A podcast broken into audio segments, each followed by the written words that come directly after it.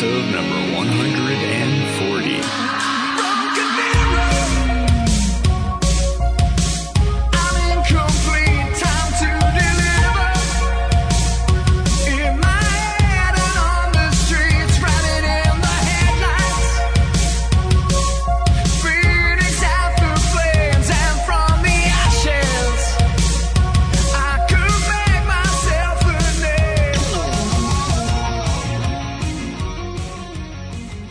This is the Give Me Five podcast, a semi entertaining show about very entertaining things. We talk about pop culture, nostalgia, movies, and music. My name is Jimmy, and I am joined by a pale polyamorous seal. there you go. And Jess. Yo, I'm Jesk. Or, or, or, or, or. I am uncomfortable. this week we are going to talk about two true crime shows I'll Be Gone in the Dark and Unsolved Mysteries. Very briefly on both, because we like to f- joke around about stuff, and there's really nothing fun to joke around with on either of those shows. No. So we're basically going to make fun of ourselves and how I might uh, maybe wet myself a little after watching Unsolved Mysteries. How scared we are. like how I'm never going outside again. How it makes you feel the exact same way it did when you were 10 years old. We'll That's get exactly to that. true.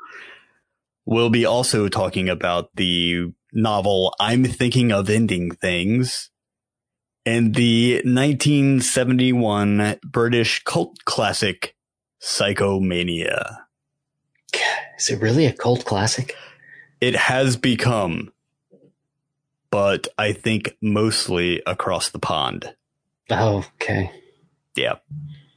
And who the hell is Jesk? Oh, that's hard to explain.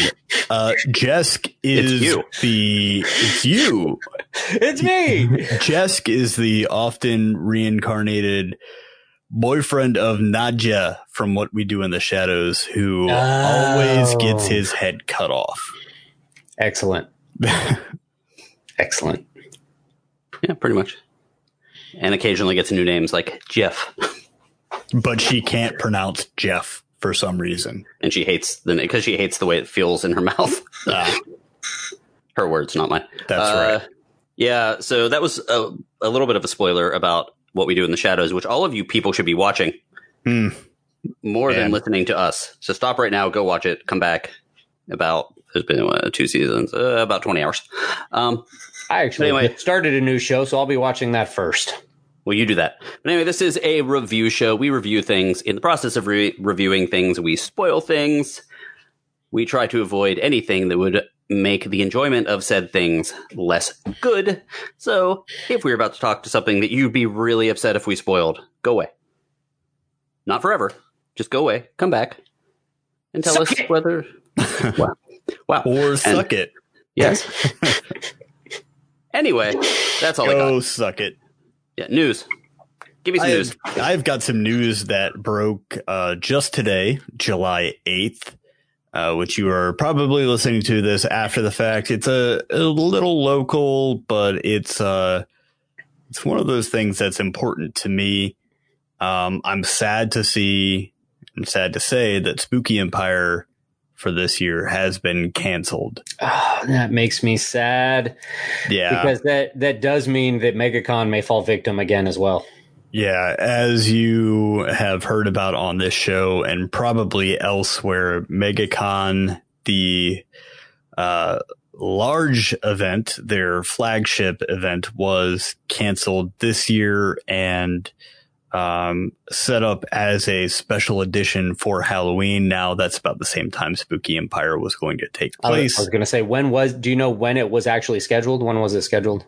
uh, for the MegaCon event or Spooky Empire. Spooky Empire. Uh, Spooky Empire was Halloween. It it typically always is, Oh, okay. but uh, canceled as of today, unfortunately. But uh, probably the right course of action. I don't know. Things could drastically improve between now and then, but I am sad to see that because there are people I haven't met yet that I need to. I was very much looking forward to meeting Bruce Campbell and Kane Hodder. Uh, yeah, that is typically one of the events where everyone tends to wear masks anyway. That's true, but there are only so many precautions you can take. Yeah. Uh, what other news do we have, gentlemen? Well, well, you mentioned spooky stuff. Yes. So there was a little bit of a Halloween uh, news today, like the movie Halloween. They, of course, did the I forget what it was called. What it was. It was a sequel, but it was there was a bunch of movies in between. But a lot of the original people ignored. Like yeah, so it was basically what Halloween one, two, and then they skipped all the other ones, and then this one came out a couple years ago. It was awesome. I've watched it multiple times and is held up uh, to repeat viewings.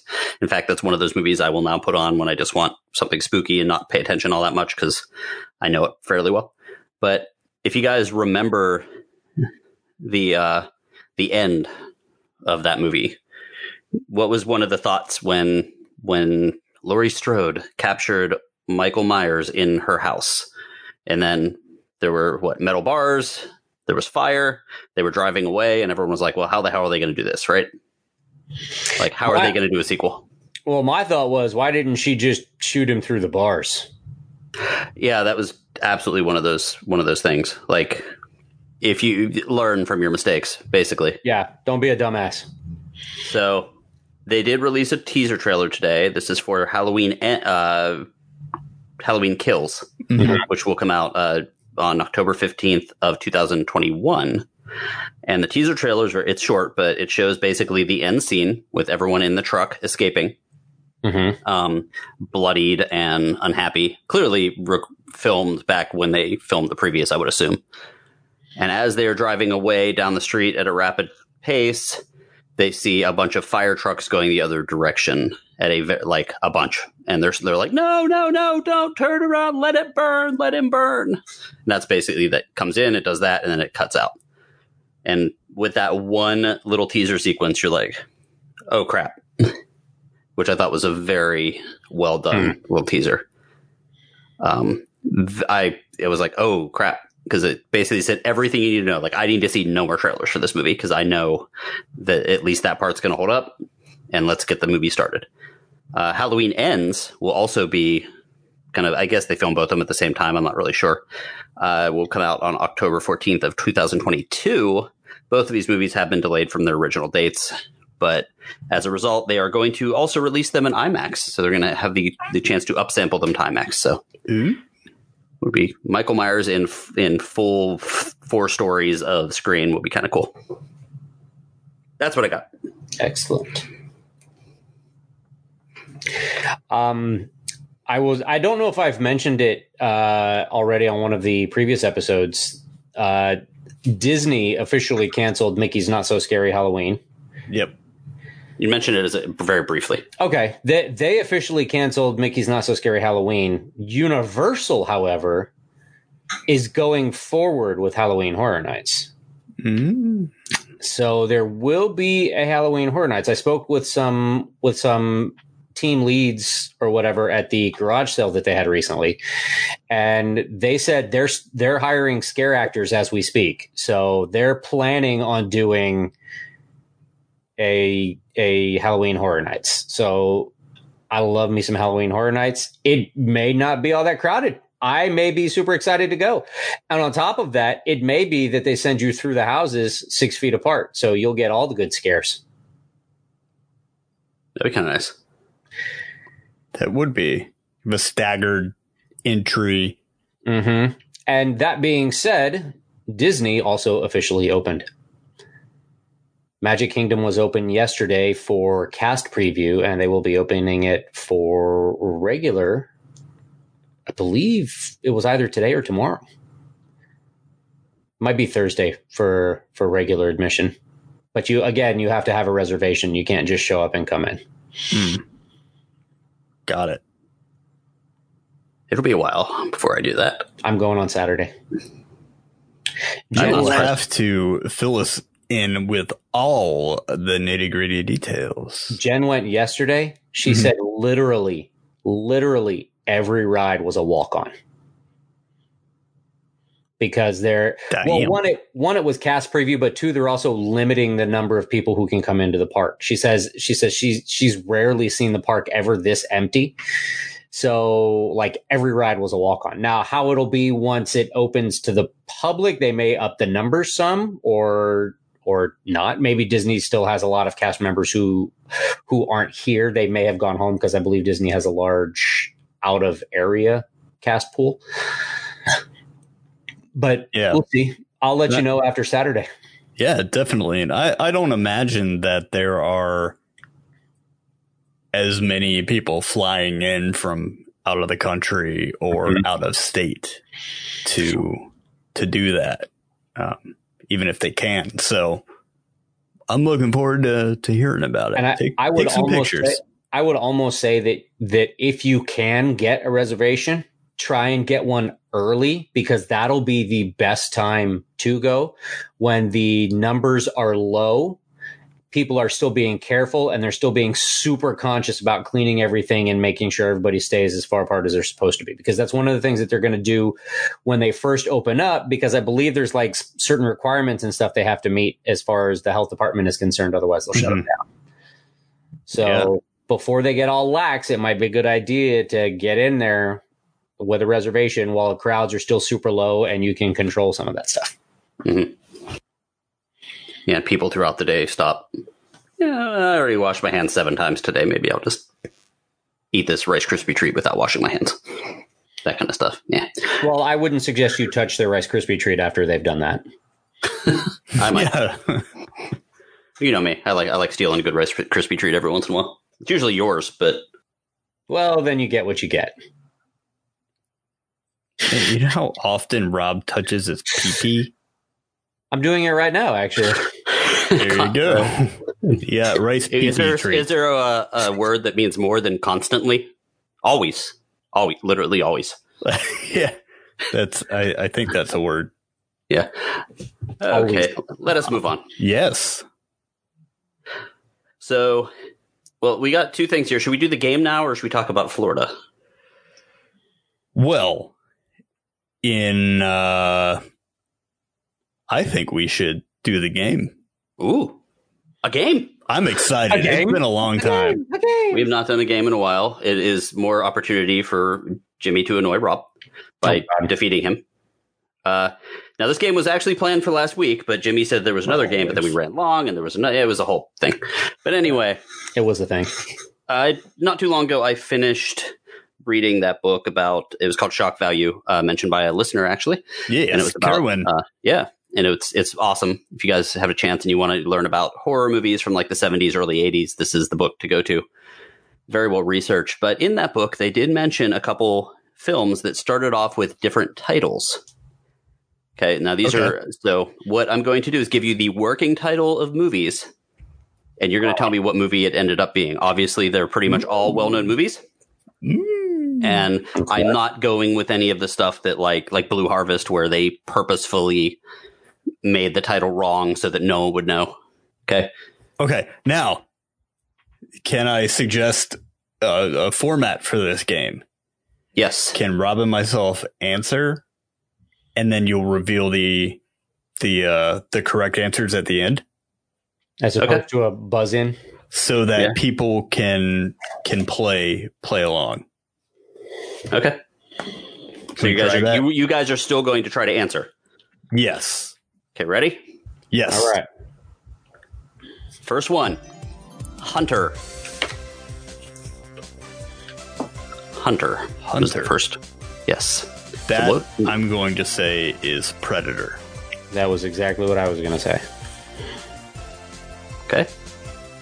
This is the one that actually made this question happen or this game happen. Star Beast. What movie had a working script? Star Beast. This is the one that inspired the game. You said. The yeah, it's from. So this one I was they they mentioned it in the book. Does that mean I need to answer first since Jimmy answered first on the last one? Sure. I'm gonna say Alien. Okay. Ooh. I'm going to say the thing. Okay. Ooh. I think Night. might have that one. Night. I don't know skies. Night skies. Night Skies. Um, I'm going to say that is. Shoot, I have no idea. Um, Fire in the Sky. And Rob, Not, now, is it N I G H T or K N I G H T? uh, N-I-G-H-T, which is a va- very valid question coming from Rob. if it was K-N-I-G-H-T, he would know. Um, Night Skies. And you says it's, you say they're all well-known movies, correct? Yes. Yes. Hmm. I definitely don't have that right. Jesus. Um, I have, I'll say Close Encounters of the Third Kind. Ooh. This one's famous, The Babysitter Murders. I'll say. I'll say Scream. It's Scream. It's gotta be. Greg just shook his head no, so we're both wrong. All right. That one I already talked about. Oh, Number uh, number five is The Body. Was the original story for this, or the original title for this movie, and story in this case. That was the name of a Buffy episode. Probably the best Buffy episode, too, by the way. Also, the name of a short story by a certain person. is it me? What that you're up? Oh, yeah, I think it's your turn. Yeah. It's Stand by Me. Oh. God, now I, feel like I, thousand percent. now I feel like I'm cheating because it's definitely Stand By Me. Yeah. uh, next one is Wind Up Heroes. Rob, you're the first one, which is Toy Soldiers. Or, no, what what what was the. Wind Up Heroes. It's I said it's a famous movie. Did he freeze? No, I'm, I'm No. still so you're the way his mouth was hanging open. He's doing things with his tongue that I don't like. Um.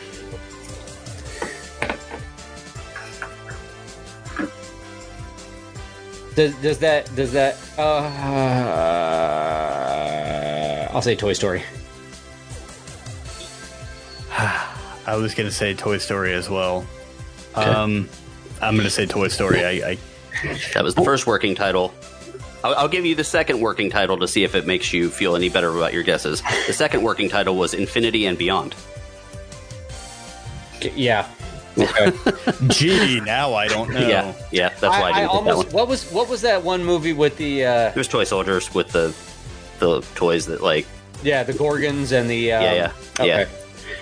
Okay. Uh, this one is also very famous. Teenage sex comedy that can be made for under $10 million that your reader will love, but the executives will hate.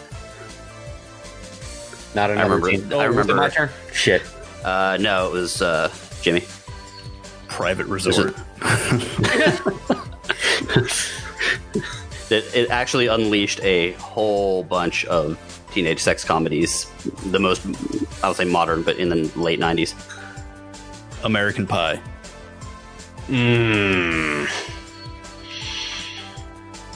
I was gonna say not another teen movie, but yeah, I think it's got to be American Pie. Okay. I'm, hope, I'm wondering if you guys will know this one. Uh, head cheese. I know what it is. It's your turn, Rob. Yeah, I know. I'm thinking. Head cheese. Head cheese.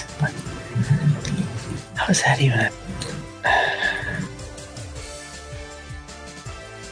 I have. I, I have no. I, Just you're gonna, randomly throw something out. yeah, you're gonna have to edit out this long ass pause because I have no effing idea.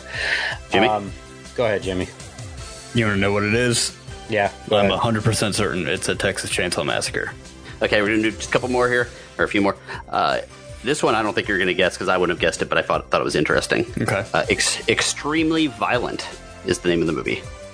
The movie.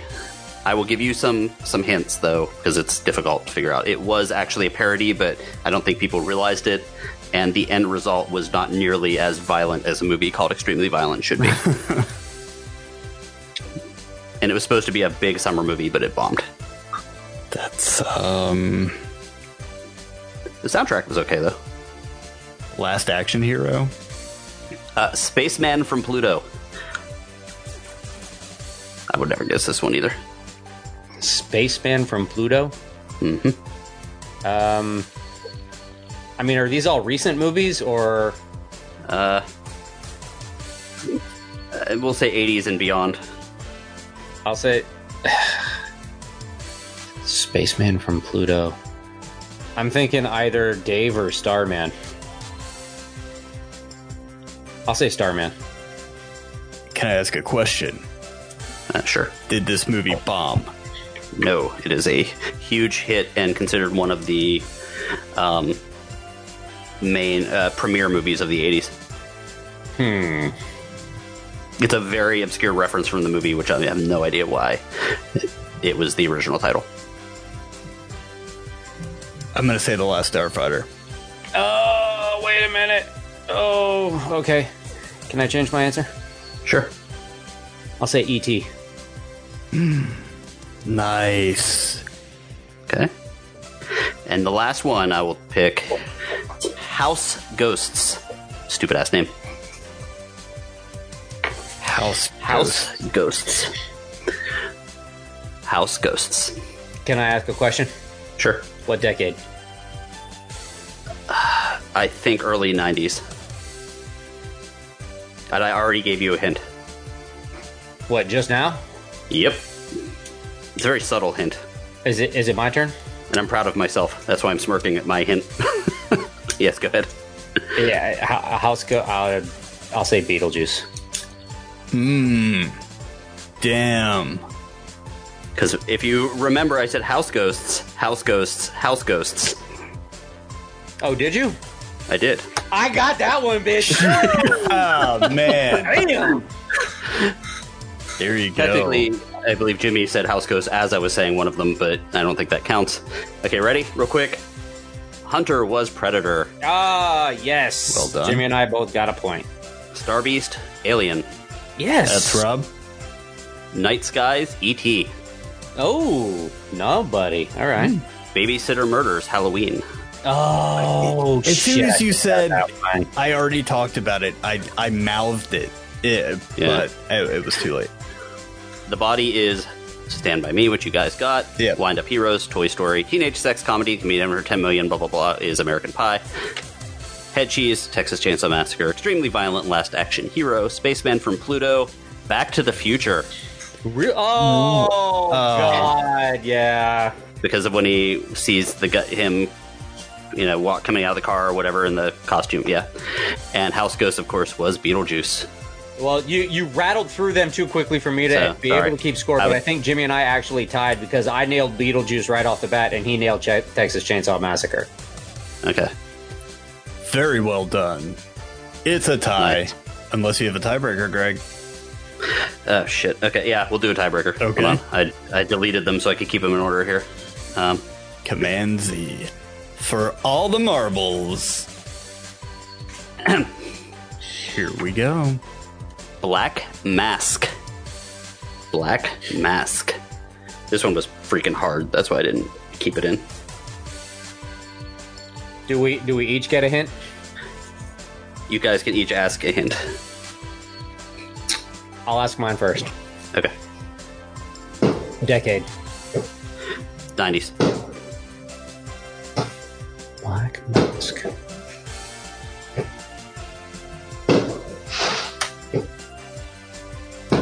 What is Fireworks. that? Oh I was gonna say, who the hell is hammering shit into the wall? Somebody's just That's- knocking Someone is blowing up fireworks over the lake. dicks. Movie called Black Mask came out in the 90s. Is it a martial You- arts movie? No. You were about to say? I was. Oh, what I was just about to say? Mhm. A huge pop culture uh, moment. This movie. Some would say it changed movies forever. Black Mask. Pulp Fiction? Jimmy got it. Mmm. Bring out the gimp. In this case, I think that's Rob. It so is. close. Jimmy wins. Very Yeah, good that's why I game, was like sir. Thank you. Yeah, I was. I was like, damn. I was very interested about that kind of stuff, just because of, you know, to think what happens when a marketing person gets the movie away from the writer or director or whatever. I always find that interesting. But that's what we got there. Uh, anything going on in Florida, Jimmy? Yes. Now, this is uh, a story and also a public service announcement brought to you by the Give Me Five podcast and librarians everywhere. Guys, have you heard this story? Not at all, Mm-mm. actually. This well, will be the first time I am hearing it. it would seem in Largo that people are microwaving their library books to sanitize them. That seems like not a great thing to do to the books. Guys, a study has shown that the virus is not detectable on these objects after three days of quarantine. So most likely you do not need to microwave your books. Librarians in Largo are were stumped as to why their books were returning to them, smelling of burniness and sometimes Whoa, with whoa, whoa, whoa, whoa! It smells like burning. Was that burningness? Was that actually used in the article? no Oh, okay. and damaged um often because of the little library tags. Guys don't put don't put metal Oh. in their microwave. No, that's that's a bad idea. Yeah, You're gonna blow up your microwave. you're gonna blow up your microwave. You're gonna damage books. And uh you're gonna make a lot of people unhappy. Guys don't microwave your books Yeah. You- What are we you- Nazis? support your uh, 21st century Nazis microwaving books.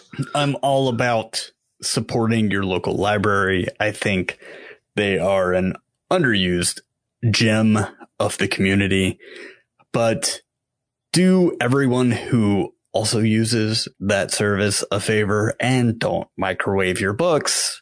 I like to sterilize my books by urinating on them, You dumbass. And that is, I feel, the better way to do it because urine will also sterilize a book, and it'll absorb into the paper to then be sterilized for the next user. Yes, and the next user will appreciate the smell of urine on their books. Hey, So I'm a problem solver. He's Very nice. he's a giver. I am. I did not see that story at all. I did not see. I didn't mean to do that. Ah, what you did there. I didn't do that. Whoa, but I did not, comma, see. That uh, that's not really a good place for comma either, but you get the point.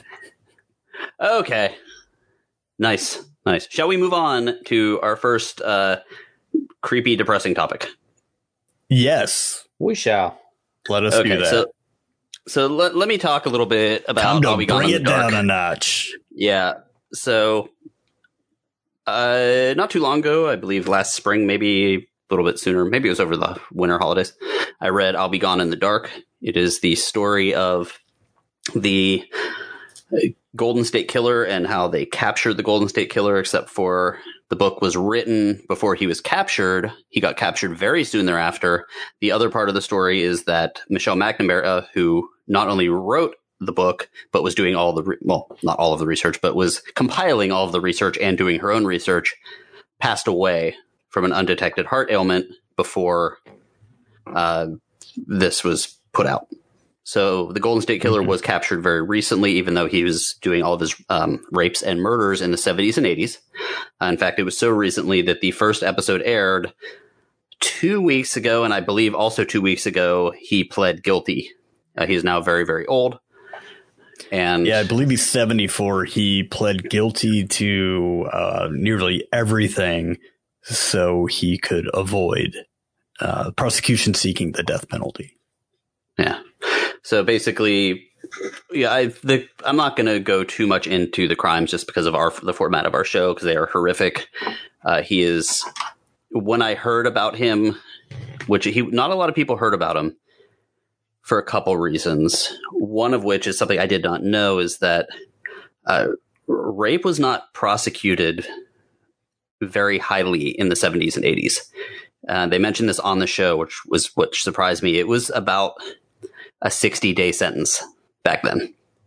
So while it was horrific, while it was while it was her, yeah, it was it was sort of prosecuted more in the 70s like uh like a shoplifting, which is cr- absolutely crazy and insane. So the stories didn't quite blow up as much as something like a um, Charles Manson story or something along those lines. But anyway, that was the other reasons, and also some of the things about like the Night Stalker and some of those other people kind of took the cr- took the thing. But when I started hearing stories about some of the stuff this person did, it was horrifying. Particularly this whole thing where he would put stack uh, plates and saucers on people on the husband's back as he was doing his crimes. And he said, "If I heard them, I'll kill your wife." Like meaning he would lay them down and do that. So some pretty terrible things. But anyway, they eventually captured him, as I, I mentioned. And this series, which is uh, in episode two as of this recording, is going through and talking about the research. And I'd put this, I'd mentioned this last week, and then I was like, well, maybe I'm not going to talk about it because the first episode is sort of an introduction to the case and an introduction to just how Michelle McNamara, who is uh, this is sort of unrelated, but he is she was the wife of Patton Oswalt. How she got involved in this? She was already involved with it before she met him, and how it led her to start seeking out other people that were trying to do this, and how it really publicized the case. And then the second episode was was more about the actual crimes. So we didn't have a lot of the I'll say the good stuff of the asshole getting caught, mm-hmm. which is usually my fa- my that's my favorite part. Like yeah. how did how did the forensics catch these losers basically? So I did, so I was like, well, am I going to talk about this? I don't want to just kind of leave people up in the air, but yeah. it's very well done. Um, mm-hmm. it is uh, Patton Oswalt is in it. Uh, Amy Ryan from The Office is the narrator of the series, uh, and you see a lot of the people that some of these crimes happen to, not the obviously not the murders, but you see that, and they see have footage of the actual locations where they happened, and it's it was amazing how many crimes were happening in the Sacramento area around that time. Yeah. So there is another crime they mention in this, and this one is something I I find fascinating because it's unsolved still. She was very much into solving murders and stuff like that because one of her neighbors was um was murdered when she in 1984, and they never figured out who did it. But when she was a little girl, she was walking down the street and she found a broken like Sony Walkman, like the yellow one that everyone had. And she okay. picked up the pieces and she kept them with with her. And then she found out afterwards that it was that belonged to her one of her neighbors. She thinks who got abducted off of the street, and it caused her Walkman to fall on the ground and smash. So like between from that point, she's like, she's had a lifelong fascination with trying to solve crimes because she was so close to one yeah. at a very young age. So it's, it's a fascinating book, fascinating podcast, and of course now it's a fascinating documentary. So I highly suggest that if you have HBO, um, the series, this I think it's six parts, and they're on episode two or three will be coming up by the time this episode comes out. Yeah, um, and then after I watch that, Jimmy. Yes, well, let me weigh in with my thoughts. Oh, sorry. Have you watched I'll Be Gone in the Dark? I have watched oh, the sorry. first episode, and nice. I'll tell you, it is not at all what I expected. Um, mm. For some reason, I thought dramatized, probably really well done. Um, maybe recreation of uh, the events, uh, the crimes committed you know, not of course in, in full detail, but and and recreations of how uh, he was eventually identified, which is absolutely fascinating. Um, mm-hmm. As as you know, finishing the book, and I know a bit having listened to other things where they've found people based on this emerging type of um, online sleuthing. I mean, this is what Michelle McNamara did. This is what a lot of people do. They just pour through pages and, and, uh, and message boards and they put these pieces together and, and normal people are figuring out these, these crimes. Um, uh, it is, uh, a very touching look at Michelle McNamara her husband, Patton Oswalt, their relationship, how she became involved in this, um, this case. So, uh, not at all what I expected. Very, very well done. And, uh, I am, uh, looking forward to seeing the rest of it, as you said, the revelation about the plates that was uh, absolutely horrifying. And then you also mentioned footage of where some of these crimes happened. Some of those things are still there. Uh, the fence, for example, that they show on the side of that house that led to a, a bit of an alley that led to the back of one of the victims' houses. Uh, the fact that he cased that out, and from what it sounds like, he did trial runs over the fence. Uh, the person who lived in that house said, "Oh, I just heard this knocking, and I thought animals were going through the fence." This happened over the course of mm-hmm. weeks or several days, and uh, it that like break into the house days before and leave all of his ligatures that he was going to use to tie the people up. Yep. Like under couch cushions, so that people would run into the house, or he would like take their guns or their knives and hide them, and then people would be like, "Oh, my gun's under my pillow."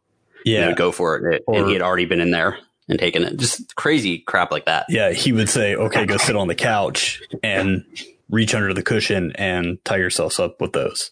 It's like, oh God.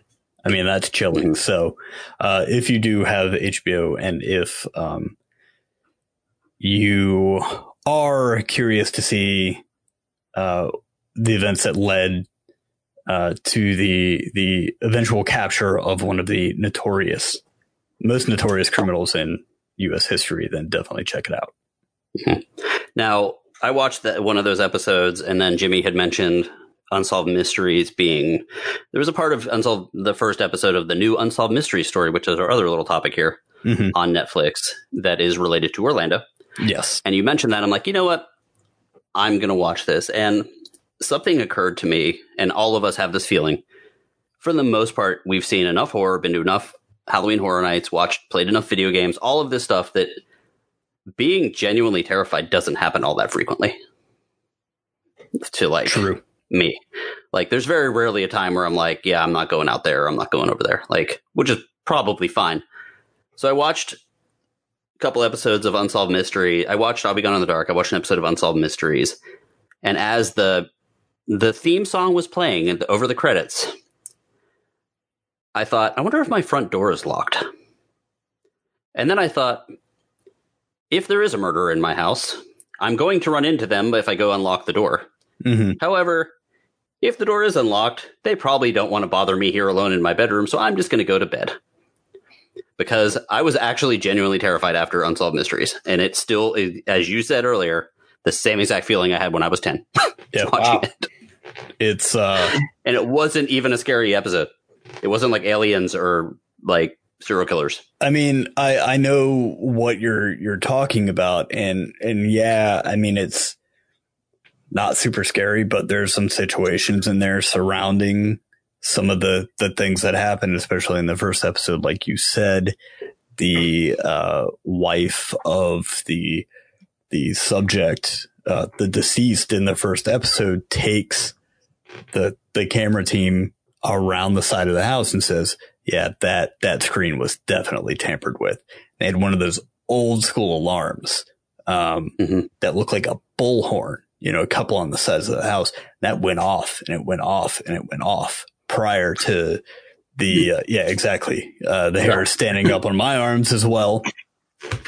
Um, the, uh, the, the good thing about this series is, um, it, that new information and tips seem to be pouring in and mm-hmm. you cannot help but to feel so completely awful for the families of the, the victims, the deceased, the disappeared. Um, the thing that I I find so gripping about this is if you have seen just the way it's shot, uh, the the cinematic uh, feel to it. If you have seen the uh, reboot of mm-hmm. cold case files, which they did not do enough of, in my opinion. Uh, the ones that were narrated by Danny Glover. Each Ooh. shot, every time they show a very small recreation of, of something that happened or a location, they have this kind of slow pan or slow zoom. And they're just very beautifully shot and just haunting. Um, every frame, every shot is just haunting. Um, so yeah, if you're looking to be freaked out, um, there's kind of a morbid curiosity there. Uh, uh, I, I kind of wonder myself, do, do I know someone involved with this? Can I help in some way? Yeah, right. Because the stories well, are absolutely. The first series solved 260 crimes. Oh wow! Out of really? out of a, out of a thousand crimes, featured a little more. I mean, I'm I'm rounding the numbers, but it solved 260 crimes. Uh, some of some of which got solved in the fact that it wasn't actually a murder or it was it could be accidental. Some of which they found out who did it. Some people actually called and said that they did it. So there's a lot. That's a very big number, but it's not all. You know, someone calling in, but um, I really hope. I mean, the what I don't know how many how far you got, but just yeah, as you mentioned, like you feel feel feel for these people, like the hairstylist, her son, hmm. and uh, see, like I probably have literally nothing nothing in common with this guy. His name is Pistol Black, yep. and he's definitely from the South. And you just wanted to like hug him and have like and have a beer with him and be like, you're going to be okay. Cause just the way his mother doted on him. And then he left for school one day. She dropped him off and he never saw her again. And, and his step, his stepfather's an a hole. he was so proud to say that he had a degree in criminology. And I was like, yeah, fucking did it. He, He's uh, like, Rob, you probably haven't seen this. Yeah. No, I, I mean, the, the, the stepfather, like they, they didn't find the body bag. for a while. The stepfather actually went to the funeral home and carried his wife's skull around for the, his, well, ex-wife's skull around for a while. Wow. Like he asked the funeral home and he talked about it just like I'm talking about it as if it was something like completely normal. He slept like with he her carried ashes. around in, he he slept with her ashes and said it was like a teddy bear. And he didn't the day that okay. she got murdered, the day that she disappeared, he locked his stepson out of the house and wouldn't let him back in for any of his stuff or any of her stuff. So he hasn't so the woman's own son has none of her belongings. To this oh. and yeah. Yeah. And it was in the early in the mid 2000s but so yeah i highly suggest both of those series um, it, if you were into the true crime thing. At least watch it to to be like maybe maybe i know something. Mm-hmm. you know if if that's your motivation to watch it. Yeah and I, i've done so much true crime stuff. I've listened to a podcast and read books and whatever that I forgot that Unsolved Mysteries, which is hard to do because it's in the title, are unsolved. So when it just ends, and I was like, what happened? Yeah, like, you're like, damn it. Oh, I like found myself like googling it because it's so close to the original series. I'm like, oh, did they ever catch the guy? And I'm like, oh, like this literally just aired yesterday. Yeah, and there is no like every possible amount of information about the story is in the story. So it's it's there's some frustration there, but um, yeah, wa- guys, it's really good. Watch it. Uh, shall we move on to the book that I told you about? Let's. Yes because I want to hear about so, it. I'm, I'm so intrigued. Okay. I, I think I want to do the Audible version as soon as I finish the book that I'm on.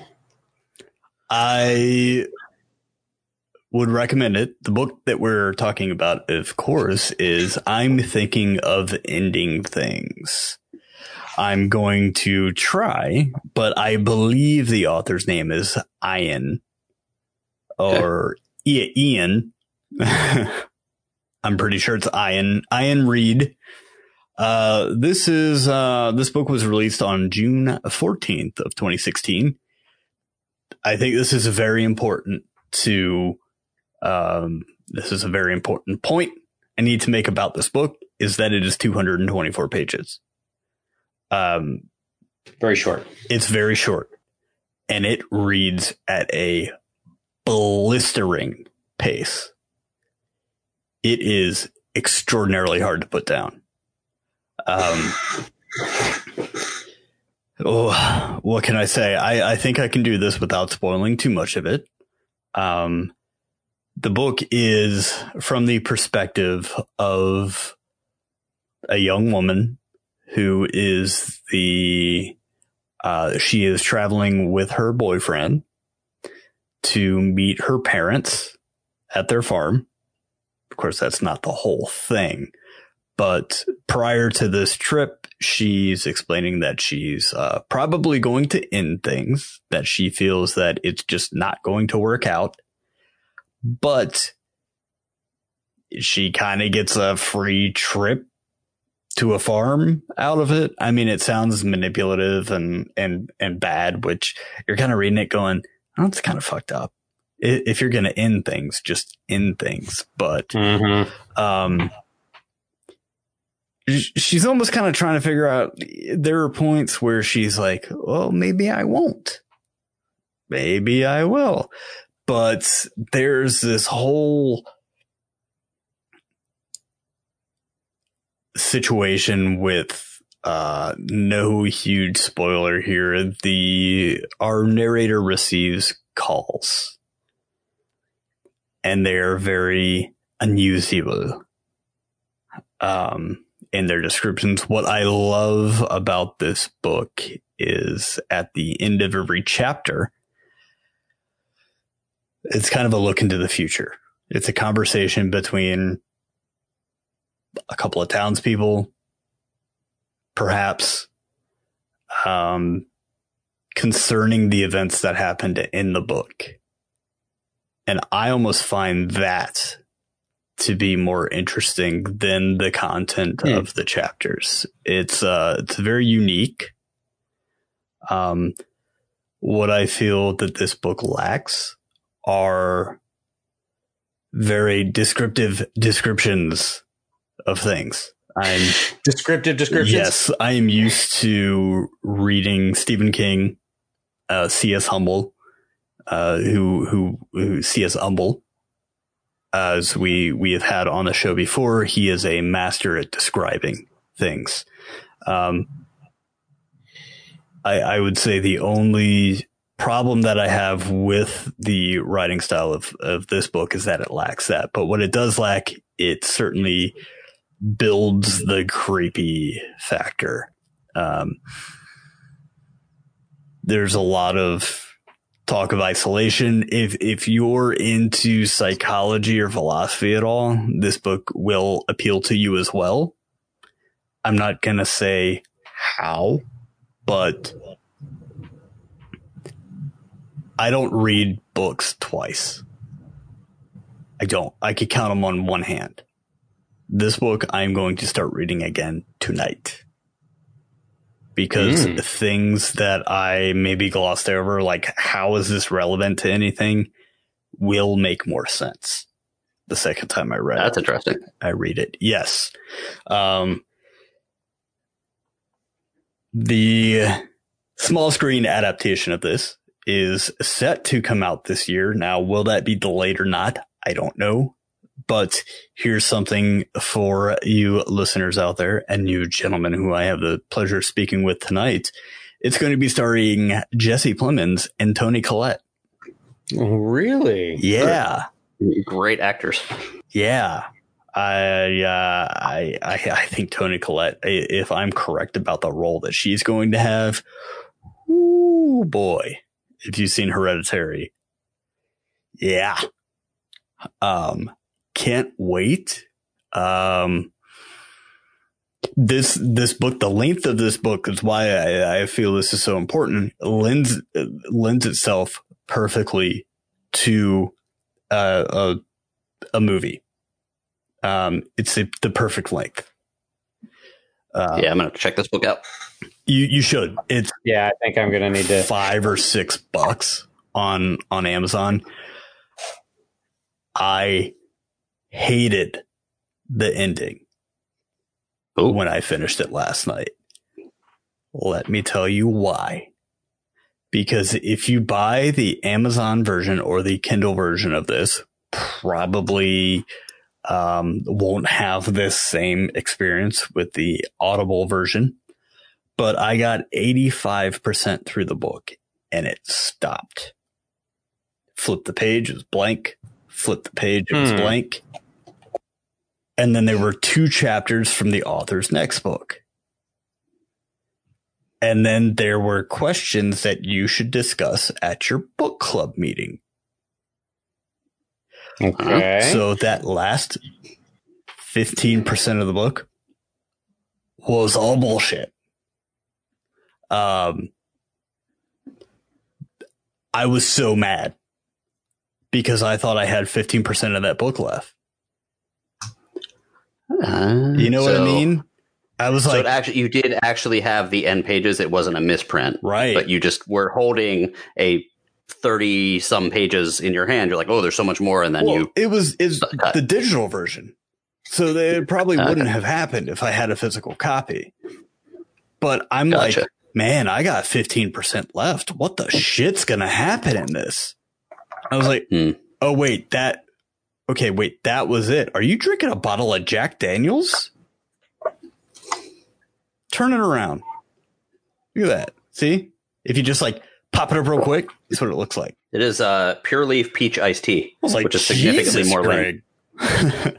Yeah. You're like uh yeah, Motley Crue over there. Um check it out, man, but but be very cautious if you get the Kindle edition that I, I spoke with my fiance and she was like, Yeah, that that happens in a lot of digital versions of books these days. Hmm. Annoying as shit, if you ask Yeah. me. Um, I thought I had so much more left, but I, I didn't. I, you could read this book in an afternoon, dude. If, if you're into Stephen King, if you're into, if you've read, uh, Gone Girl, Gillian Flynn, um, it's, it, it will, it will sit with you, dude. I could not sleep last night. I just laid there and I was like, oh, my brain was making all these connections and I'm like, God, uh, it's, it's, uh, it's worth the read. Definitely check it out. 224 pages. I'm thinking of ending things by Iain Reid. Awesome. Yeah, I'll have to check that out. It, it, if it's so sh- if it's so short, I may be able to slip it in between my next my next book. Now, gentlemen, it is time to discuss our movie of the week, which Hmm. I picked not so blindly. Uh, that is the 1971, 73, 74 film, depending on who you ask. And depending on who you ask, it might have a different title. The title that Now, are each we're going are with, each one of those films the same one? they are. the, the film that we are going with, the title that we're going with is Psychomania. As its uh, name was at release in the United Kingdom. This is a movie that had a different working title as well. Can you guess what that was?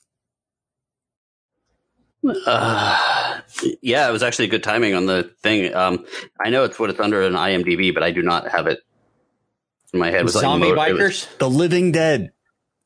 oh Oh, my yeah. god!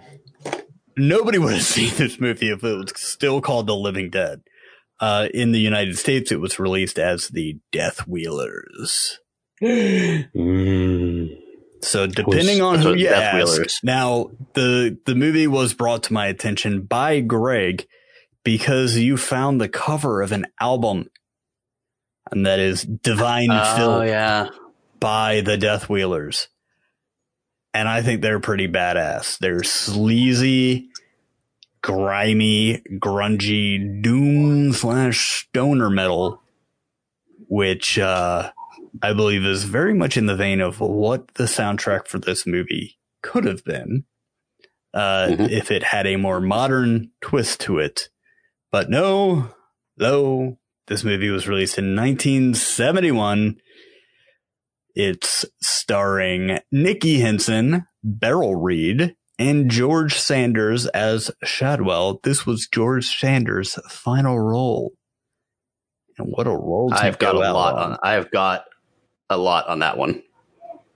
I'm sure you've On saw his that final role. Yep. Oh yeah. Should uh, well, well, should we talk about? Well, Yeah. Well, this was directed we'll by talk about that later. Yep, directed by Don Sharp, a Hammer film veteran. The synopsis for the film, The Living Dead, or this is this was a good one. I like this. Um, the Living Dead, or this was written by a viewer. The Living Dead are a delinquent biker gang fond of causing havoc on British roadways and making out in graveyards. Gang leader Tom also has a Satanist for a mother, and when he discovers the secret of immortality, the name of his motley crew, hello, full circle, takes on a more literal meaning as Greg is drinking, pounding a bottle of Jack Daniels. Not true. Now, what were your initial thoughts of this movie? Your initial thoughts? My initial thought, my very first thought when I looked it up was I saw the first thing that showed up was like a little image search when I was trying to figure out where I could watch this of their motorcycle helmets, which I know Rob will talk about later, mm. but it looked exactly like the boneheads from the new series of Mystery Science Theater. That was my very initial thought. But when I hit play, my initial thought from that point was this looks like a the beginning of a Led Zeppelin live video with like extra footage with the the clouds going by and I believe my exact note. Let me get to it real quick here. I, I would have said um, Black Sabbath music video. yeah, where the I, font. I said, oh this, god, the font was beautiful. Yeah, the fog going across the. They had like stones because there was like a little altar. Um, it looked. I, I would say that this movie was what caused Jimmy Page to um, have a big fascination with the occult, and then eventually led to his heroin addiction. Um, that is pretty much what the very first shot of this movie made me think. All right. And then I wrote In-A-Gadda-Da-Vida Baby because the opening music was fantastically 60s and 70s. Rob. So that, that's what I got. I I had high hopes for this movie when uh, when we had talked about it uh, previously. I was like, "Oh man, that sounds like a great premise." And then then I'm just watching it going, "Jesus, this movie is so 70s." what this uh, the these quote unquote hooligans i'm like yeah, okay yeah they're they're terrible they're they're driving in slow ass circles on their motorcycles around this weird like Stonehenge thing. And then they take their motorcycles off this like one foot jump, which totally made me think of Napoleon Dynamite when he was talking to Pedro about his bicycle. Right. They weren't taking off bikes. any sweet jumps. I was like, what is this bullshit? This is that their their stunt budget was like nil. And they were and the the dialogue brought me back to like 80s cartoons where they they like had to spoon feed you everything that they were doing. You know what I mean? It was it was like oh, I'm going to go over here and then we're going to do this. And it's like, ah, really? Like a musical.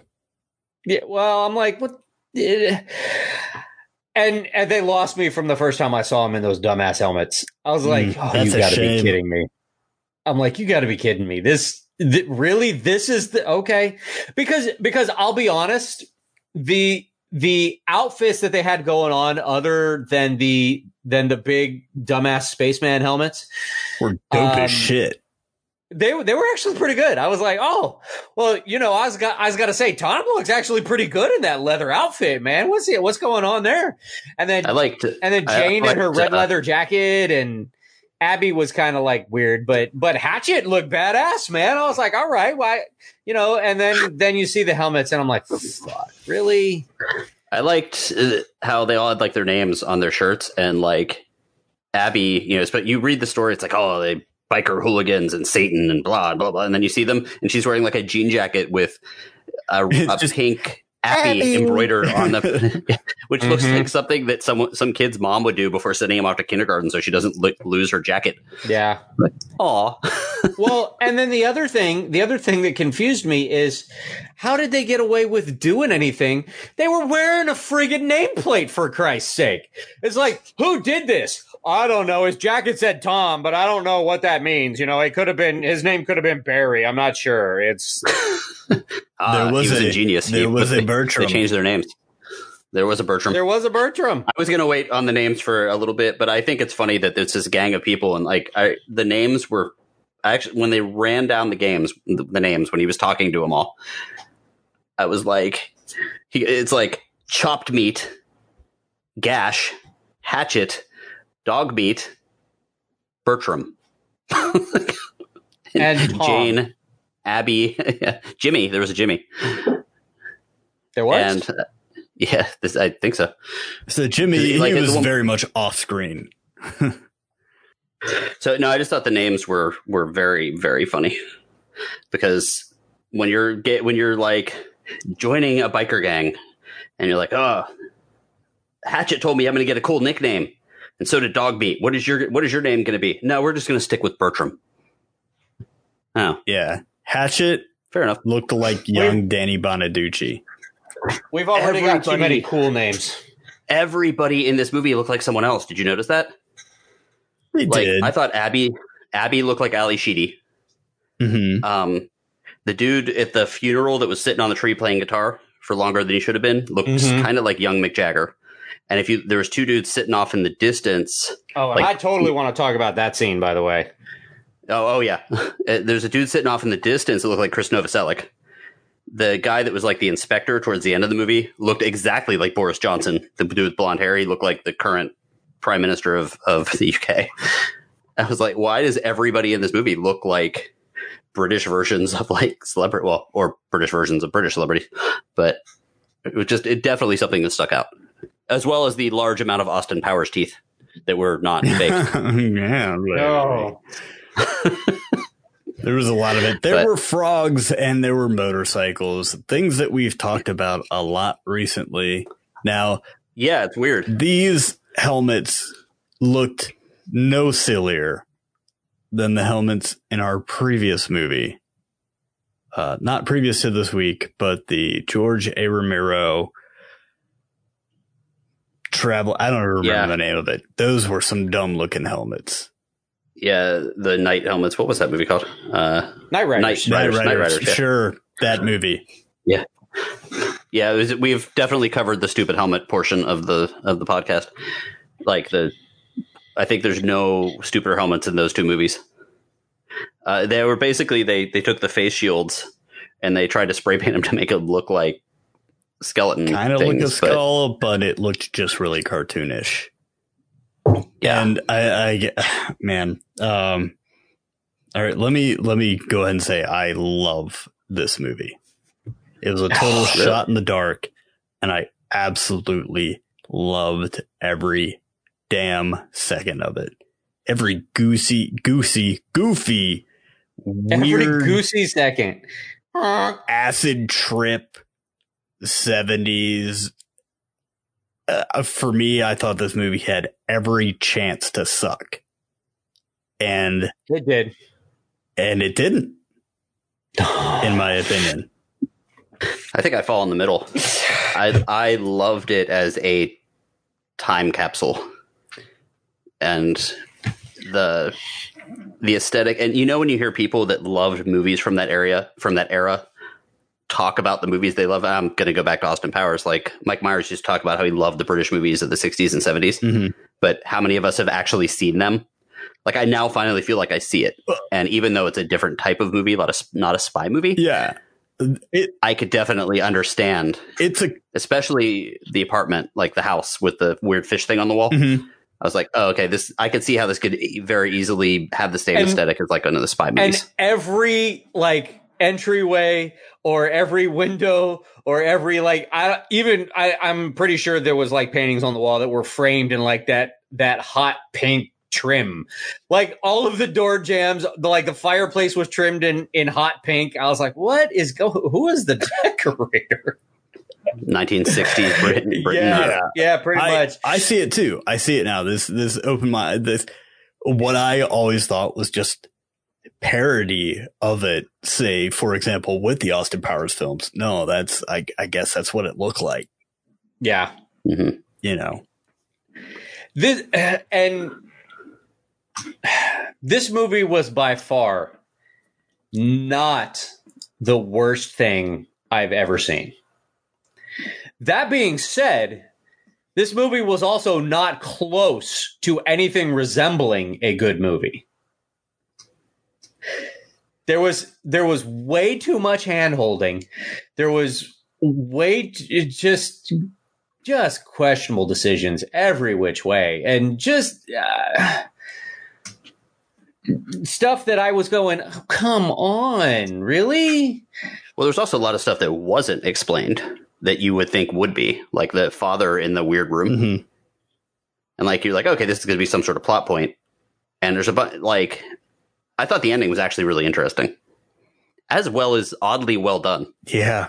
for for the time period. Yeah. And I've got way more about that to say later. Sure. The, but- this, the scene in question, that is one where I was like, I don't know what the fuck's going on. This is some art house 70s, very much in the style of, of Mhm. Hammer. You're talking about when they did when they did the overlay and stuff. Is that what you're talking about? Yeah, yeah, At the Okay. end, yes. I'm talking Gotcha. about the, the scene in the closet. Um, that had been locked for 18 years since uh, Tom's father's untimely passing. Um, Mhm. That was very much Black Sabbath video, in my opinion. yeah. There was that. The other thing that reminded me of a, a British, some sort of Black Sabbath or Led Zeppelin music video is the body washing up as the little kid was playing with the daisies on the shoreline. I'm like, I could totally see, Oh, look. I could totally see Jimmy Page be like, "This is my seven-year-old daughter. She's going to play with these these flower petals, and we'll let this body float up. Let's see what happens." the uh, Like- the havoc created by this uh this this badass biker gang just so British, so damn British. Was- they were like, yeah, "Let's go create some havoc," and they go out and they like kick a road code over, and they're like, "Ah, take that, you bastards!" They're like, Well, "Oh, it escalates so quickly. cute." And and then and then they go and they're like wreaking havoc at like five miles an hour, and I'm like, you, you know, you're watching this car chase scene, going, all right, well. The car is doing a lot of skidding, but the motorcycles are just kind of like. Excuse me, sir. I'm going to stabby stab at your wheel. You're going to overreact because you know this wouldn't puncture your wheel at this speed. You're going to flip your trolley over and blow up. Or or the the ridiculous over the top reaction to the guy in the truck when the two motorcycles were just driving next to him and he's like you effing kids like Yeah. what the hell just happened i okay Calm down, yeah, the havoc. exactly The havoc escalates really quickly. It goes from them doing jumps over like a little grass hill. And then they like go to a Safeway parking lot or like plaza and they, they're annoying like a bread salesman and making him drop his bread and kicking over a cone. And there's one sign where they actually show them pulling up and parking next to a no parking sign. Ooh. Like, oh, you rebels. Ooh. Yeah, that's so British. But then they like run a motorcycle into a baby carriage yeah soon thereafter. And I'm like, oh. And No, they that- kill that, some that was well after that that was well yeah, after but I'm that saying like because- that's how like it just the escalation of the the the whole thing. I'm like, oh, so So, they're hoodlums because yeah, without getting too mired in the plot here, what, Rob, it, it sounds like you had a lot of problems with this. What were some of the biggest problems that you have? I know what one of them is. Yeah. well, that that actually made me laugh. You're talking about the graveyard scene, yes, right? I am. So, all right, look, Tom, the ringleader of this gang, is Oh, convinced God. that if he dies, uh, assuming in a very nonviolent manner that preserves his body, uh, that he will come back because he has grown up in a spiritualist. They're they're identified as the spiritualists in their credits, Mhm, right? mhm. So he's going to come back and be invincible, and he can continue parking in non-parking zones and kicking over Mhm. traffic cones as much as he because he's a rebel. he's a badass and he's really handsome. and he's got a great fashion sense. Holy shit! We'll He talk wears his name on his chest. Um, I'm just laughing because I, I wrote down something along the lines of Tom wants to live forever so that I guess he can go to the same grocery store and annoy people once a week. but this is like, is that that's yeah. I, I mean, while that was all pretty, uh, whatever. I I love the attitudes demonstrated by the actors in this film, the roles that they played. I thought it was so fucking metal, dude. I was totally bored. honestly. But go ahead. The the graveyard scene. Uh, Tom. So Tom. Tom drives off of a, a bridge Well- that's like five. Well, Tom feet. drives off a bridge and kills himself, and then of course the gang goes to his mom and asks for permission to bury him the way that they Yes. see fit. And mom's like, "Yeah, sure. What the hell? Why not? Okay, fine." So they take him out to their little like Stonehenge thing, and they dig a hole, and they they decide they want to bury Tom with his bike, but. th- the hole wasn't quite deep enough. or even close. It was like shoulder level. Yeah, sitting on a motorcycle. Like his whole head was out, and that's something else. They, they had him in this hole on his motorcycle, holding the. I'm like, did did they have him stuffed?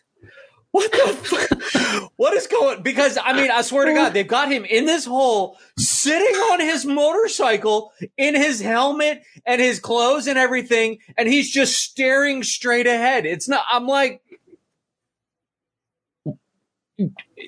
I, I, I don't even know I don't even know what to say right now because I I couldn't believe that they'd had him stuffed. I was like, that's okay. Okay, so answer quick. If we had to bury each of you, what would you be doing? Since they buried Tom doing his favorite thing, riding a motorcycle. Rob, what would be what would you be buried doing? Masturbating. That's what I figured you'd say.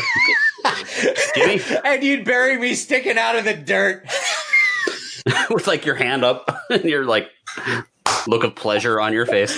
No, no, Jimmy? no. I'd be laying flat, but I'd still be sticking out of the dirt. You know what I'm saying? You know what oh, I'm saying? that's Wow. Bury me in my kayak. Bury Jimmy in his kayak. Sitting up That is Uh. that is so much less fun. like Tom. It's probably Legos. with your with your head sticking out and one one half of the oar coming out the side because you'd you'd obviously be in an action pose because we I'll had be you coming stuffed, back. I don't give a shit. Look, what I I wrote in all caps on on my notes. LOL. They buried him sitting on his motorcycle, uh, It's sticking out of the hole. sticking out of the hole. But after they bury Tom in this very small Stonehenge, the uh, Circle of Seven Witches, as it's called, Mhm.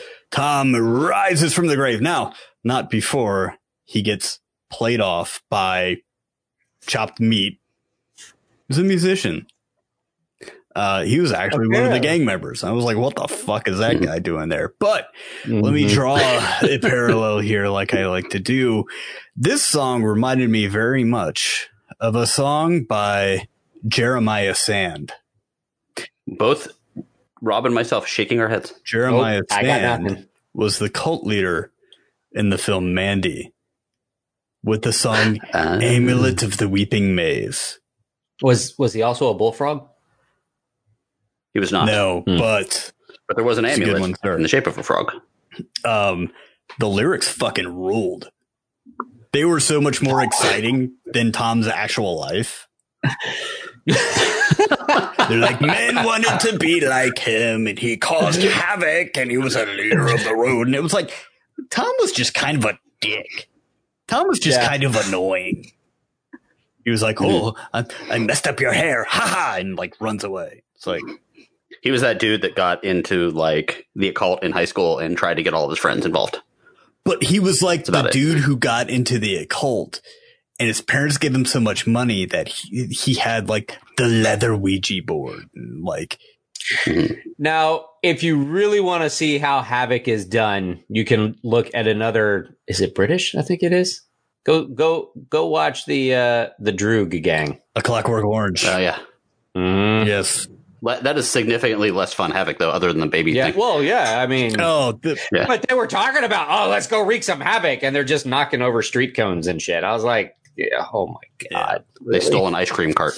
Like, uh, there was something that could possibly play into um, our list from last week. There was a uh, speedo guy that was one of the gang members that killed himself. He was wearing a blue speedo and a bunch of in the water. with and a bunch of chains. Jimmy, do you have a new mm, entrance into your top five? The speedo chain guy. Can that can that be added to what? Your top to your five top to your top five? From last week. The the a new iconic bathing suit, speedo chain guy. Oh yeah, with the very obvious like foam chains. Yes, Yeah. the- yeah, they totally look like something from the Halloween store. Yeah. But I just thought, man, I could have watched that. That was so Groundhog Day to me. Watching each of the characters, like how they Off killed themselves. themselves, was just that was so You could play that to the Benny. Hill theme. Yeah. When the guy walks in, he jumps into three feet of water with chains on. Or the And then and then the one dude hesitates, and they're like, "Yeah, he didn't make it. Fuck him." yeah, I was like, "All right." Everybody's all broken his up about that. conviction wasn't strong enough. Yeah. So, what, what more do you have to say about this film? the, just every and maybe it's a british thing i don't know but like that whole scene where they break into the police station and the constable behind the counter is like you're in for it now name what's, Tom, what's your name yeah okay okay what's, Jane. what's your last name where where where do you live The like they're gonna effing give you that information are you serious so Well, they're. British. They will. They will. I was like come on Is that the part where he's like, where they say something snide to him? He's like, you know, being funny is not going to help. Yes, Yeah. that's the- and I'm like, and and I'm like, what? The- Why? And the, the lady who's in there is like, do you want do you want me to close the door? I'll I'll, I'll close the door. And, and she's walking out, closing the door that they just busted Excuse me, through on there's their a bit of a motorcycle. draft Like, in here. Would you like me to close the shutters? and and they have this completely inconsequential conversation, and Tom looks at Jane and he's like, "Let's go," and they just drive to the back, and I'm like, what? Yeah. What just what what just happened? And all the, the inmates are like, yeah. and then it's a cutaway, and all the cops are dead. I'm like, now wait a minute, hold on. you can't do all that off screen. Come on, that would have made the movie better. Show I think, me, I think, show me them I think back then you had to do it off screen. I think that was a British law thing. There, there, there were actually there were a lot um, videos that that came out that were uh, just slightly above this this violence level were labeled video Mm. nasties, and they were they were Video Yeah, they nasties. were- that totally sounds like something else. and they were just That should totally be a, our new band name. Video Nasty. It, it just that totally sounds like something else. a, a lot of films never you know saw light until until now for stuff you know less than that. So. Um, So let, let's close out Yeah. here. I want to talk about the ending, which we hinted at. Um, without, The- without giving too much away, because I think this is definitely something yeah, there was watch. some. I actually thought the ending was was very suspenseful. The timing was definitely old. That was there are certain movie eras. Just so I can cover this real quick. The uh, there were certain movie eras that are seem completely out of the realm of what we think about with films these days. And like the timing on this movie was very more extended, and the edits were weird, but. I actually thought the ending was pretty cool, especially you know they like they show something about to happen, and then there's like a frog, the frog, and you're like, oh, okay, they're coming back to life the because frog of this looked frog. at the freaking camera, dude. yeah, I wrote nothing good happens to that frog, but they were kind of cut in between two different scenes.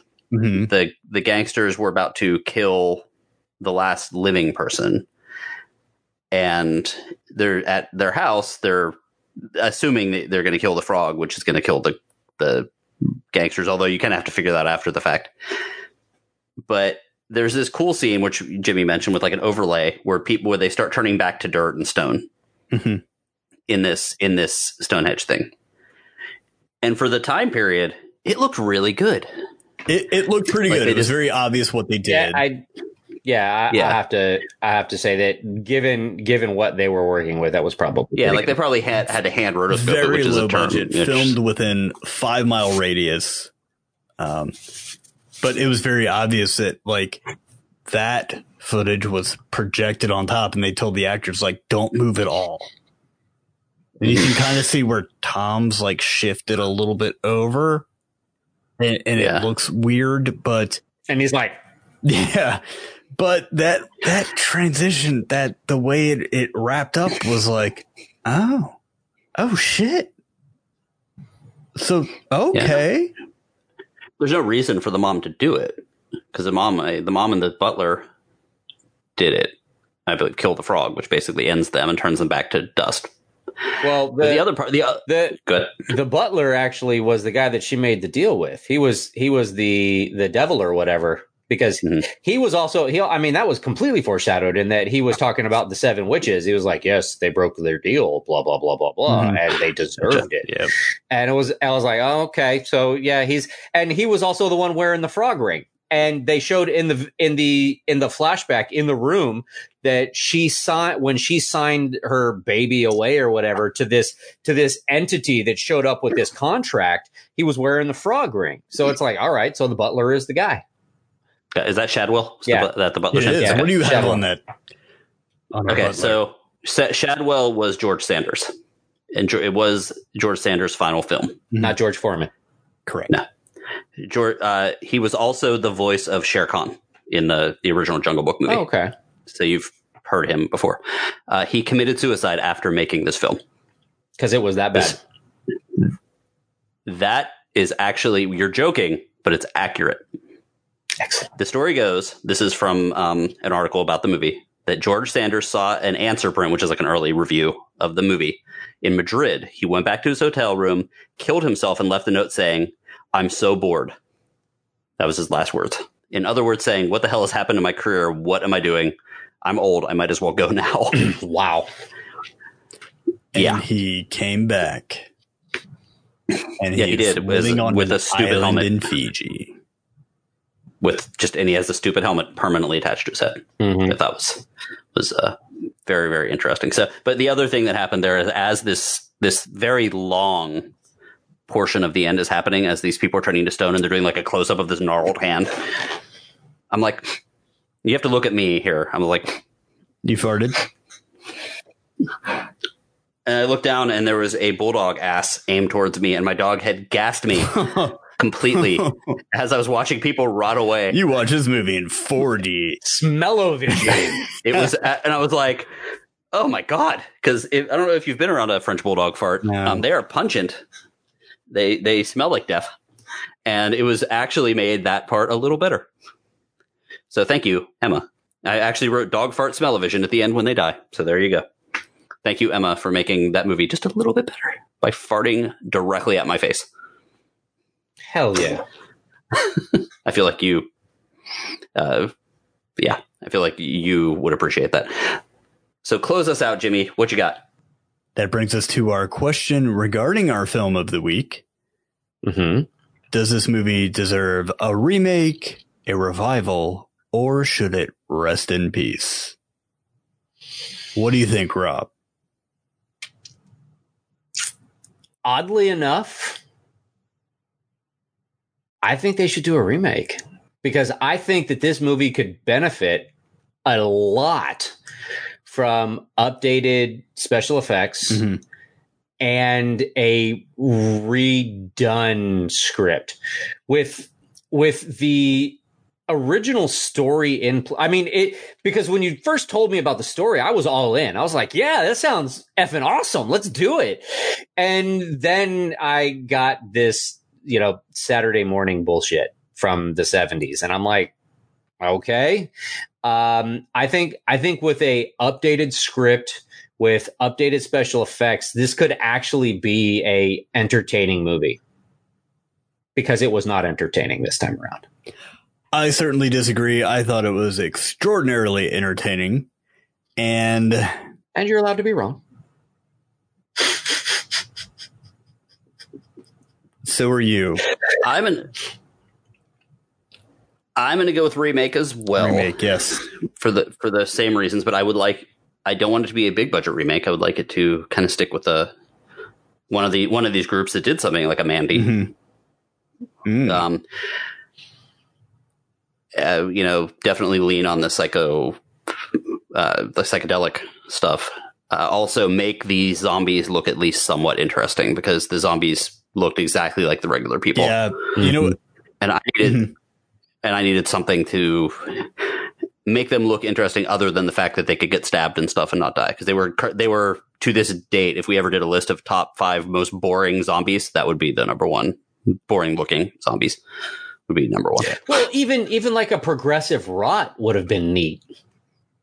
Like as the as the show, Yeah, but that's always what you say about as- everything. Well, you know, as the show went on, but because it just seemed like that. Yeah, they couldn't die, but they, it seemed like they also magically healed all damage, and it's like okay.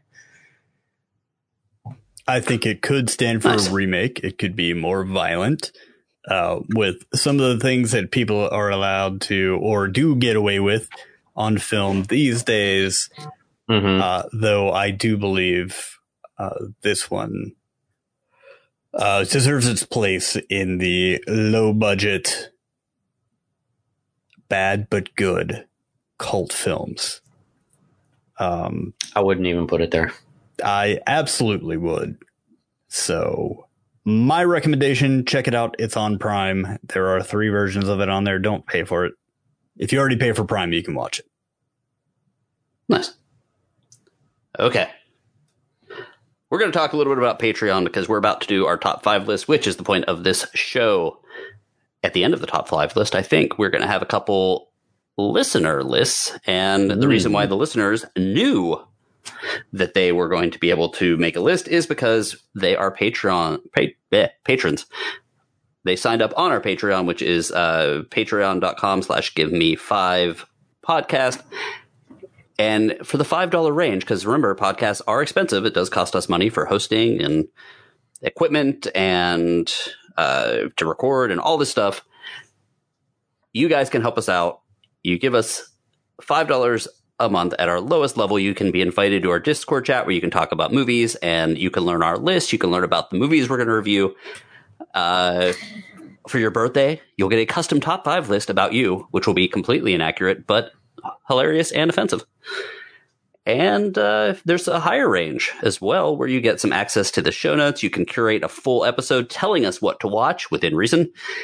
We have had someone join up at that level, of course. Uh, that is Mr. Alex Solomita. Thank you yet again. I mentioned that you'd get thanked every episode, so Thank you, Alec. there you go. The patron of unusual size. And, uh, you know, you guys get to help guide the show. That almost sounds like a porn. Should. So thank you very much. Check out our Patreon and help the show because we do that. It keeps us moving along. All 140 episodes. Now for a regularly scheduled top five question. Jimmy. Yes, thank you. Thank you so much, friends of the five. The question for this week, inspired by Psychomania, is going to be what are your top five cool movie gangs? There are some questions posed to me. Well, does this count? Does this count? Just go. Okay. Uh, If I'll you go. think it's a cool movie gang, it probably is. So go ahead and go for I'm, it. uh, Since I'm hosting, I'm going to go. do it. Go for it. Uh, Dominic Toretto's gang, Fast and the Furious. Uh, I'm shocked that I ever got any Fast and the Furious references in this episode, in any I'm episode, so disappointed. because I know you should be. Uh, the Ocean's Eleven gang from Ocean's Eleven, uh, but none of the other versions because I didn't like any of the other movies, but the, other than the first one. Uh, the Inglourious Basterds. All right, number Nice. three. They were a side gang on their own. The gang from the Reservoir Dogs. I tried to do some that were somewhat heroic because most of the other gangs do terrible things, and I didn't want to uh, celebrate them as being cool. If you said the most violent, like the the Droogs and stuff like that, like that's why all that other stuff got knocked out.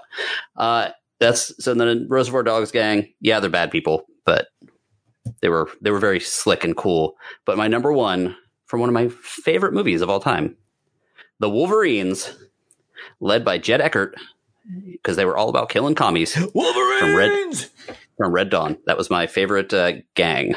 Very nice. And if you said TV, it would have totally been the Dreadnoks for Yeah. five, four, three, two, and one. Just saying. Go on. Um, I can go ahead and do mine. We'll let Jimmy. We'll let Jimmy and his uh his his Patreon list go uh go towards the end. Sounds good. I I tried to go a little bit more um actual gang gang with my choices. Um so at at number 5 I I had to put in the Axe gang Oh yeah, because there are I I had no idea there were so many axe gangs. It's not just Kung Fu Hustle. There's like there's like eight different movies that have an axe gang. There's a gang Oh, of it guys that just spray themselves in axe.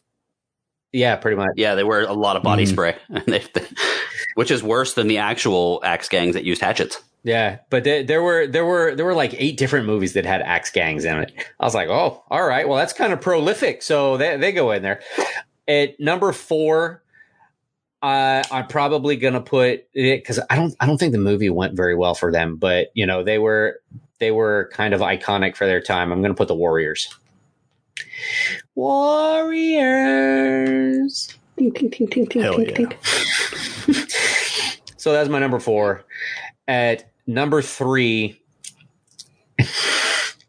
at number three is my comedy entrant because they gave us one of the greatest chants I still remember, and that's Los Locos Uh, from let's, let's see Short if I remember. Circuit Two. Can you give it to me, Greg? Let the locos kick your ass. Uh-huh. Let the locos kick your face. Yep. Let the locos kick your balls into outer space. There you go.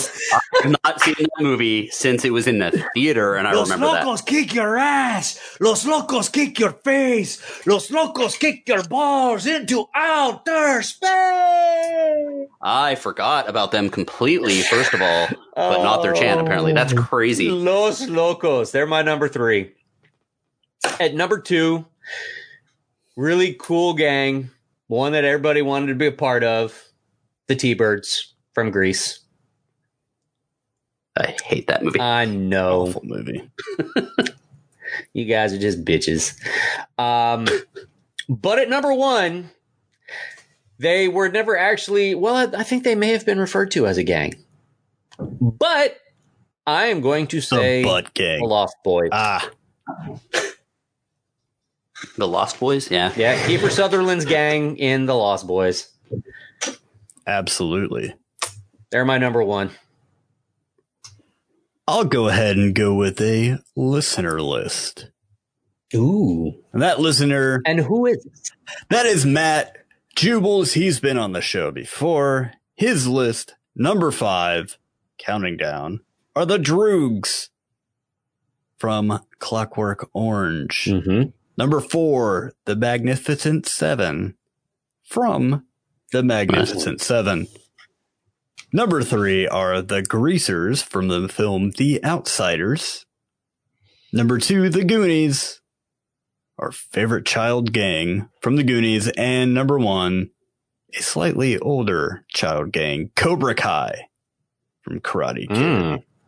Sliding in here is another list from the previously mentioned patron of unusual size, Alec. Alec's top cool gangs are number five, the Warriors, number four, the Lost Boys, number three, the Greasers from the movie The Outsiders, number two, the CMB, Cash Money Brothers from New Jack City, and number one, the ex presidents from Point Break. Thank you guys so much. Nice. Nobody had the Scooby Gang. No, no, nobody did, including myself. My number five. Five is going to be the Crazy 88. From Yes, Kill sir. Bill. Number four, the Greasers from The Outsiders. Number three, the Living Dead oh from God, Psychomania. really? Yes, really. Number two, the Warriors. Number one, Wolverines from Red Dawn. Nice. Man. I'm surprised I'm the only one that had the Lost Boys. I like well, I would have. It was in my others, but I, I tried to keep to the ones that were largely like Heroic. cool like cool and heroic, yeah, except for the Reservoir Dogs, but even you know, one of them was a cop, but so that, that's what I went with that. So, if you'd like to send us any of your lists, or if you'd like to reach out and talk to us and send any hate mail to Greg, You can find us on Facebook by searching for the Give Me Five podcast. You can reach us on Twitter and Instagram at Give Me Five Pod, or you can email us directly, give me five podcast at gmail.com. Please, guys, as always, leave us a review, whatever podcast app you're using. It helps us stand out. It helps other people find us. And we'd love to have a little bit more participation. So send us your lists, send us your questions. And as Greg was saying, perhaps we can include some listeners in future episodes. Perhaps if you're curating an episode, maybe we could even have you on. Yeah. And if you want to find all of this stuff at the same location, you can go to our website, gimme5podcast.com. Everything is there. What? No, I said, shit, I forgot that. That's fine. Yes, you forgot to talk about the gimme5podcast.com or gimme5podcast.com. Or is it the gimme5podcast? Give me five podcast.com. Okay, oh, see, it's, see, there you go. Now you guys have no reason to forget it because you've just heard us say it five times. Give So go me there, five podcast. check out other Yeah, stuff. And Rob, have you picked a movie for next week? All right. Top secret it is. We will be watching Top Secrets. So if you've seen it, let us know what you think. If you haven't, watch it and then let us know what you think. You should also watch Warrior Nuns. Just saying. And we may discuss that. I, that's the that's the show I would I had just started. I'm on episode three. I've watched the first two Nice. episodes, and they're actually Nice, really yeah. good. I've enjoyed them. Yeah, I like them. Okay, so thanks for listening. Stop listening now. Go watch Warrior Nuns and Top Secret. But it's called Warrior Nun. Take us out so here. if you, uh, you know, Yeah, yeah. It's on Netflix. thanks for listening. Good morning, good afternoon, and wash your damn hands.